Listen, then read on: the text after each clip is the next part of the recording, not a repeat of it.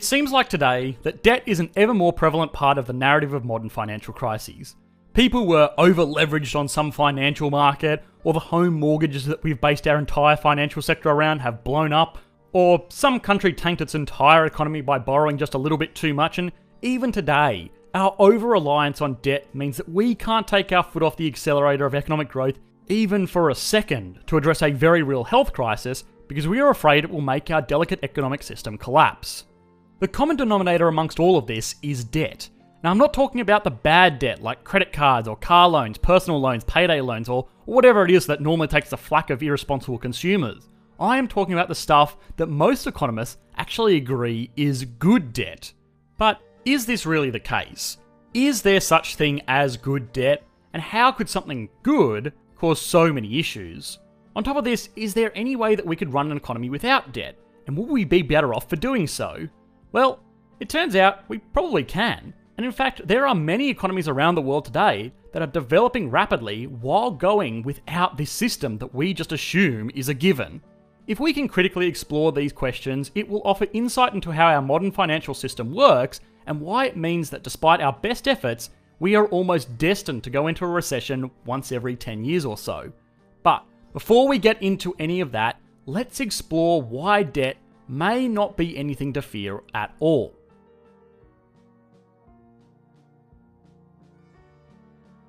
So, it looks like debt is pretty terrible, and on top of that, nobody wants to be in it. But it looks like it's almost impossible to live a life in a modern world without it. All of that being said, though, if we were to take an argument for debt, we would have to argue that it is a tool that enables people to make constructive contributions towards an economy sooner than they would have been able to otherwise. If we have a farmer that wants to grow corn to feed the world, well, they aren't going to be able to do that without a farm. Now, in our modern world, this isn't a big deal. The farmer can just save up a small deposit and then use this to take out a loan to buy a farm. This is effectively leverage. It gives an industrious individual like our farmer here the ability to amplify the small amount of money he has to actually start producing things of value. In this case, the bank earns some interest to profit off, the farmer gets a home to live in and a business to derive income from, and society gets a business that will contribute to their greater benefit. Kind of sounds like a win win all around, right? Well, sure. The idea of one's potential not necessarily being limited by how much money they have is truly a liberating idea. And the optimistic outcome of this is that the best ideas and best businesses get funded and everyone benefits from this collective capacity. People may rightfully ask a logical question, which is that, well, if one person has been loaned money, someone is having to do the loaning, shouldn't they just use that money on their own ideas instead of giving it out with interest stipulations? And wouldn't this just cause a group of elites that just sit on top of an ever increasing pile of money? Well, firstly, yes, it does. Today, we call them the financial sector, and people love to hate them, but that doesn't really matter here so long as they are actually making the world a better place. So, why aren't they just using their own money to fund their own projects then? Well, sometimes people with lots of money don't necessarily have great ideas, and beyond that, the way our modern monetary system works, banks are not moving money from one place to another to write these loans. They are creating money out of nothing and securing their position with the promise that this money will be paid back. It sounds very silly, and we explain it in much more detail on our video concerning modern monetary theory, but what is important to know for now is that it effectively creates the money we need to do good stuff now without taking it away from anybody else, even temporarily. So, it's all roses then, right? Of course not. This is the positive narrative of good debt, or leverage, or project finance, or whatever the creditors want to call it to make it sound like an essential service. This whole system here makes some massive assumptions. It assumes that only sensible projects are funded. It assumes that the interest rate doesn't outpace the level of wealth creation. It assumes that money is loaned directly towards wealth generating endeavors. And finally, it also assumes that people need loans, or else nothing would ever get off the ground. In reality, of course, all of these assumptions are iffy at best or downright wrong at worst. We all know that all manner of stuff is financed in our economy, from that new pair of jeans bought on someone's credit card to a more serious purchase like a home. Home loans make up a majority of the total finance in most modern economies, but houses are not productive assets. Sure, they provide places for people to live, but at the end of the day, they are just inert buildings that don't really produce anything or even produce jobs beyond minor repairs and the initial construction. And then there is the other big thing do people actually need these loans?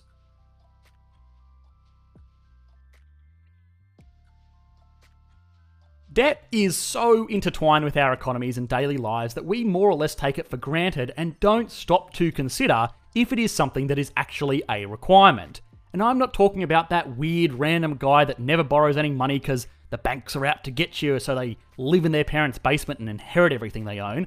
I am talking about an entire economy that doesn't have debt. It would certainly have its advantages. I mean, just off the bat, things like irresponsible lending on credit cards would be completely eliminated, which is probably going to be a big win. But what about the bigger purchases in life? Well, this would be pretty rough overall, right? If I need a car to drive to work or a house to live in, but I can't save that money, I'm pretty much screwed, right? And if I can't get to work, how am I going to be a good economic participant? Well, the thing is, living in a world without debt would massively disrupt the normal balance of supply and demand for these kinds of items. Let's take housing for example. There is a relatively constrained supply of dwellings within the range of a typical CBD, and of those, there are only a few hundred for sale at any given time. So, supply is relatively inelastic, but demand is an interesting part of all of this. Demand is ultimately a function of the number of people who are willing and able to buy something. Now, this is especially important when it comes to things like housing. Almost everybody is willing to buy a house. Shelter is a basic human need, and when the alternative is living on the street or even worse with your in laws, you are going to be pretty damn willing to either rent or buy a place of your own. The issue comes in the ability part of the demand function. Chances are, most of you watching don't have the hundreds of thousands or sometimes millions of dollars in cash needed to buy a home in most developed cities around the world. And if you are one of the lucky few, how you doing? Patreon link in the video description. Anyway, what this means for most of us is that if we want a home, we either rent it or we have to go and get a home loan. If we can't get a home loan, well, we're out of luck. And we're pretty much destined to rent forever. Now, if home loans didn't exist, we would all be in the same boat here, which means that demand would fall sharply because there are less people that are able to buy a house. As this demand falls, so too will prices, which means that soon enough, it will become feasibly possible to just save up and buy a house in cash.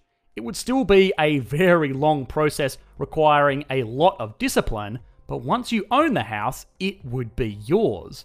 Now, there are some arguments that this would cause wealthy people to just sit on top of a vast pile of homes and that they could just buy up all of these properties because they would be the only people with capital to do so.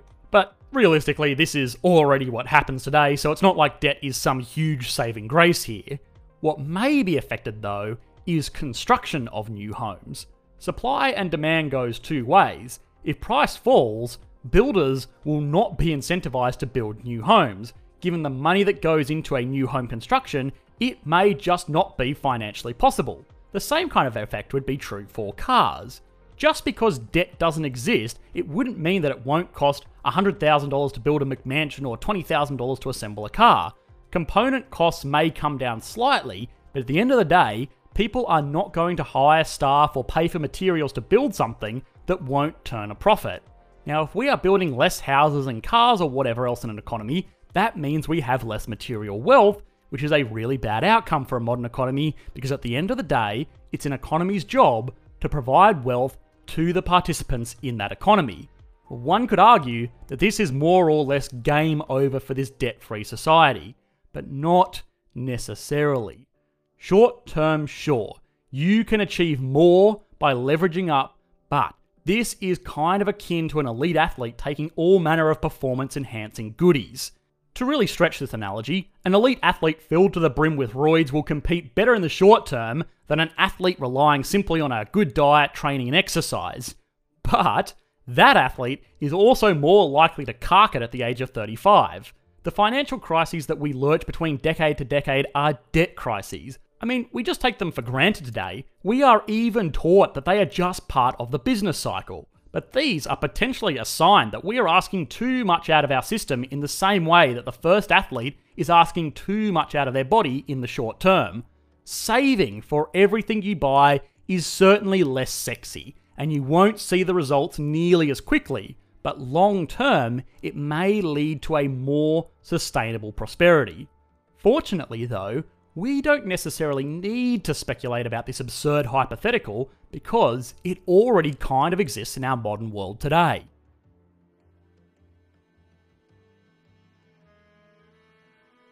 For a very, very long time, banking as we know it today with loans and interest rates did not really exist. The reason being was that religions that prevailed around the world strictly forbid the collection of interest for the loaning of money.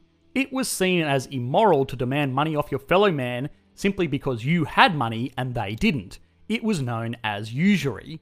Now, morality arguments aside, this whole thing eventually broke down in Europe and across the world when nations needed to fund increasingly expensive wars, and perhaps the only way to win was to take out a loan, given that your opponent was likely going to be doing the same to fund an ever more expensive arsenal of equipment.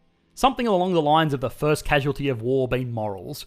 Anyway, Banking eventually won out, and today we have the incredibly complex system that facilitates most trades in our day to day lives. But there is still a bastion of the financial sector that has gone without charging interest to this very day. Institutions like Dubai Bank, Al Rajhi Banking and Investment Corporation, and Kuwait Finance House are all Islamic financial institutions, which still adhere to the ideology that charging interest is wrong, and so they don't do it. So, how then do these banks exist? They would never be able to make a profit by lending money to people in a typical way, so they don't do it. You can't go into any of these banks and get a loan or a credit card, or even for that matter, a savings account. Interest is completely off the table. What they do instead is act as institutions that direct capital towards what they see as wise investments if you wanted to go out and buy a home, these banks would not give you a home loan. What they would do instead is buy a house that they feel has a good market potential and make you a deal. You be our tenant for X amount of years, and at the end of that contract, we will give you a house. Now, this ultimately achieves the same thing. People are paying in increments for a property that they could not afford up front, but the big distinction is that the bank themselves owns the property.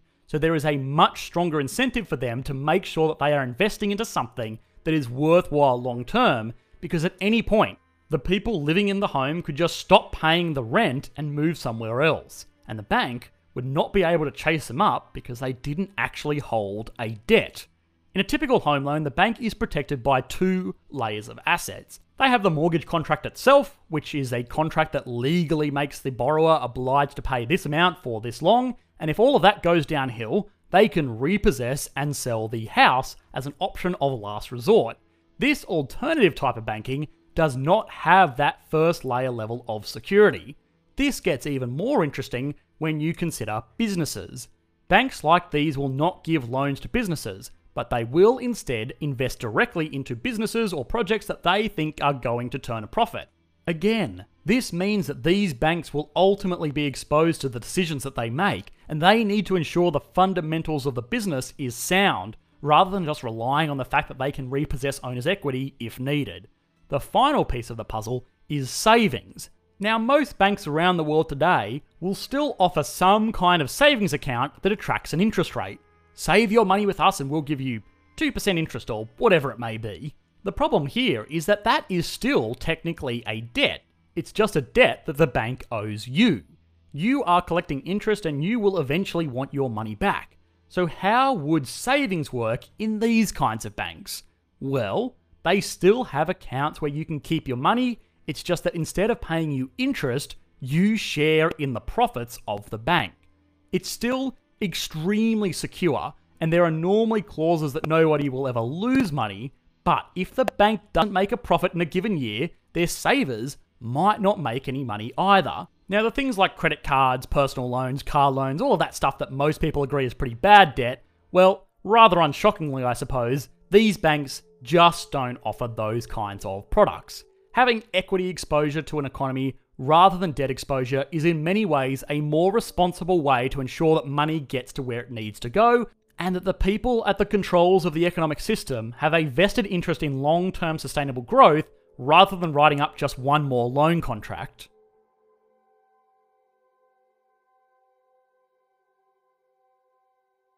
There is no getting around the fact that we are addicted to debt today.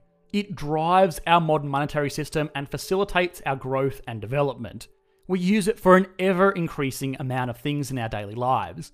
50 years ago, it was likely that most people only ever had a home loan, but today, it's a home loan, a car loan, student debt, a maxed out credit card, and a new plasma screen TV that you're paying off over a 12 month interest free offer. We are the economy of making tomorrow pay for it, but we potentially haven't realised that tomorrow will come. It is extremely unlikely that we will ever adapt a system that doesn't have debt. To walk back from where we are now would unfortunately be nearly impossible, but perhaps by properly understanding what it is that debt does, what it can be used for, what its limitations are, and what alternative exists, we can properly utilise credit in our own lives. We may not be able to completely revert this system, but if nothing else, we can know that debt is not a given. Hi guys, thanks for watching. If you did enjoy the video, please consider liking and subscribing. If you really enjoyed, please consider supporting the channel over on Patreon like these lovely people did. I also want to hear your opinions on the subject, so you can share those over in our Q&A session, hosted on our second channel, or on our Discord server, linked in the video description. Thanks guys, bye.